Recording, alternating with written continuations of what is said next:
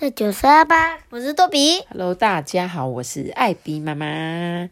今天我们要讲的故事是，小班班，就是我们家的阿班的那个小班班呐、我那一天看到这本故事书的时候，就觉得，诶，是小班班呢，而且我觉得他跟我们家的阿班也有一点点像，真的很嗯像。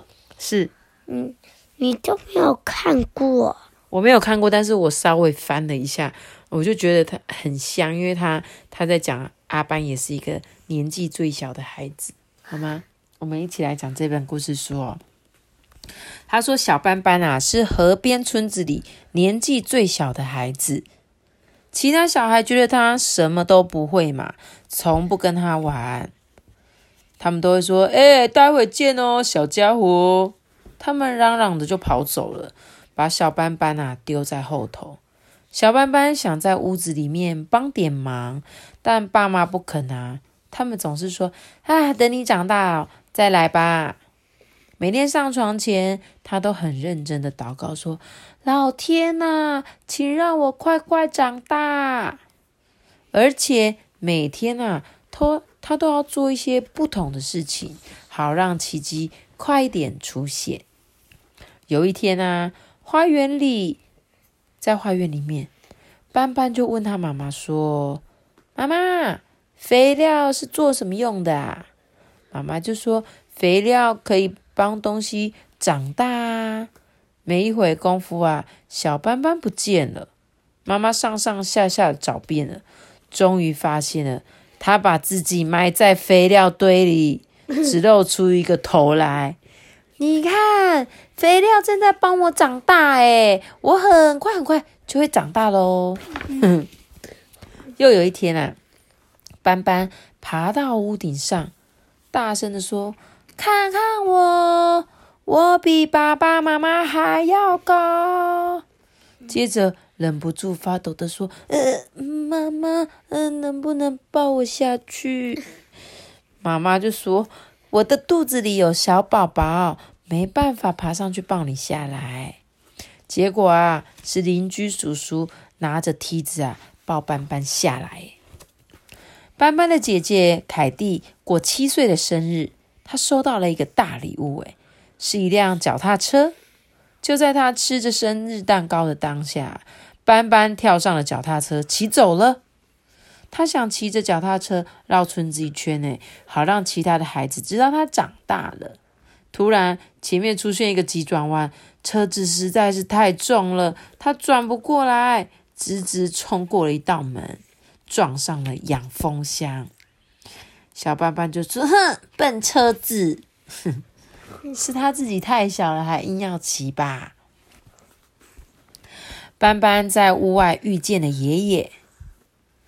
我们来比赛，谁先跑到河边？斑斑一说完，结果他赢了。爷爷要斑斑抓一只青蛙给他。哎呀，我八十岁，我抓不到青蛙了啊！可是好想再抓只青蛙来玩哦。所以呀、啊，斑斑抓了一只青蛙给爷爷。啊，小斑斑，你真乖啊！之后啊。斑斑到处向别人吹嘘，他跑赢了爷爷。很乖。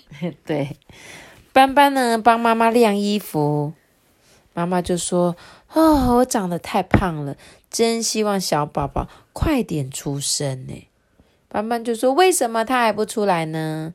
妈妈说：“也许他还很小，会害怕。”嗯，那我来告诉他。斑斑就把手放到嘴边。大声的说：“嘿，小家伙，我是你大哥哥，你可以出来喽，我会照顾你的。”妈妈一直笑。爸爸正在堆新的门柱，斑斑在旁边啊帮忙递砖块哦。这时候有一个朋友来找爸爸说话，于是斑斑开始自己一块块的把砖头堆上去。等爸爸回来的时候啊。发现斑斑从头到脚涂了一身泥，诶，而门柱啊堆得歪七扭八的怪样子。斑斑就说：“诶、你不要弄掉我身上的泥，别人看了才知道我会砌砖头。”哎，爸爸笑着说：“哦，等你身上的水泥干了，你就不能动了，也长不大了啦。”斑斑听了啊，才肯让爸爸把身上的泥洗掉。村子里的孩子们在玩足球啊，斑斑也要参加。嗯，我就看看你怎么得分啊，小家伙！他们取笑斑斑呢。斑斑向球冲了过去，一不小心跌了一跤，哎，跌个四脚朝天。这家小朋友就开始笑他。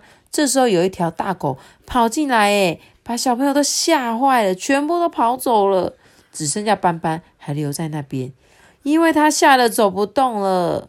结果大狗狗就过来。闻闻他，然后摇着尾巴舔他的脸呢。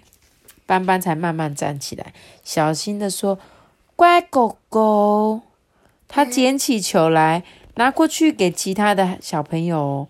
从此之后啊，这些小孩子才要让斑斑参加足球游戏。耶。可是就只有在人数不够的时候，才要让他参加，因为这些小孩子都很怕狗。所以他们后来想说：“哦，斑斑来的时候居然不怕狗，好吧，让他参加吧。”姐姐凯蒂呢，在马术学校上课，爸妈答应让斑斑去看姐姐上课哦。这个围墙边啊，正好有一头小马等着。诶斑斑爬上了围篱，溜到小马的鞍座上面，双手握住这个缰绳啊，马就立刻跑起来了。马很高兴遇到这么亲的骑士，诶于是开始飞快的奔跑，斑斑被吓到了，踢着脚一直说停停停停。可是小马以为他在说什么？冲冲啊，快啊！对，没错，我们踢着马是代表叫他快一点哦。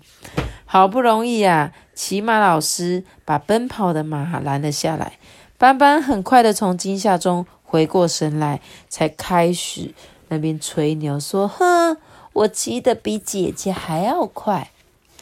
从马术学校回家的路上，斑斑在一个矮树丛下看到了几个蛋。原来母鸡跑到这边下鸡蛋了，大家正在到处找它们呢。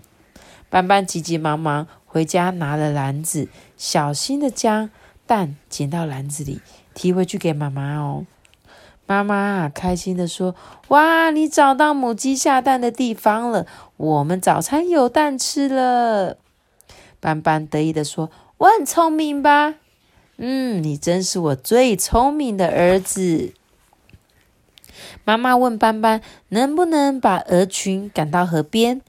斑斑啊，跑到鹅圈，把门打开，对着鹅说：“哎，跟我来，照我的画作。”但当他转过身来的时候，有一只公鹅在他的腿上狠狠的啄了一下。哎，斑斑叫着跑回妈妈身边，妈妈给他穿上了爸爸的外套，戴上爸爸的帽子，还给他一根棍子。对斑斑来说，外套跟帽子都有点太大了，但至少鹅群啊，以为他是爸爸，肯照着他的画作。哎，那天晚上。斑斑把鹅群赶回圈子里面的时候啊，他觉得自己真的了不起耶，决定每天都要戴着爸爸的帽子。孩子们做了一个风筝，但是飞不起来。斑斑试着想让风筝飞起来，可是其他的孩子就把它推开。哎，爷爷这时候悄悄的对斑斑说：“我啊，知道风筝出了什么问题，它的尾巴不够长。”他看到斑斑帽子压得低低的，难过的都哭出来了。这时候啊，孩子就对其他的小朋友说：“我跟你们说，斑斑对风筝最在行了。为什么你不问问他？”然后就转头对斑斑说：“哎，你觉得应该怎么办啊？”这时候，斑斑就像个重要人物般的跺着步子。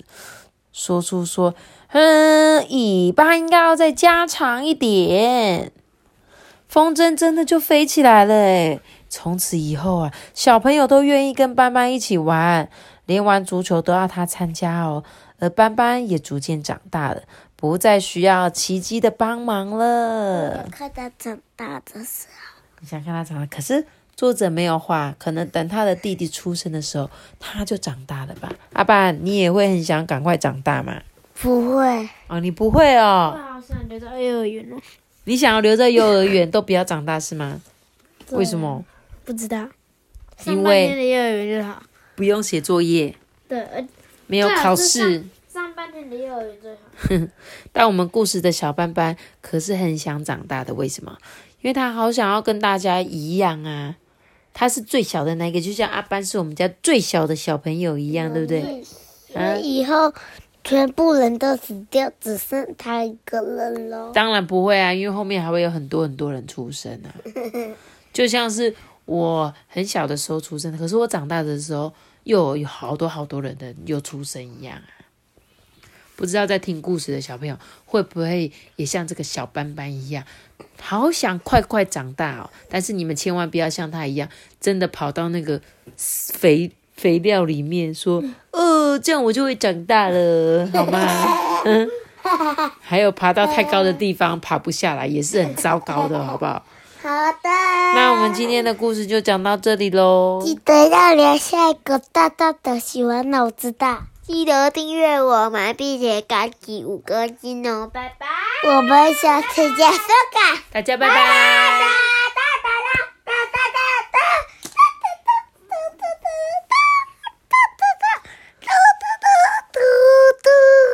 拜拜。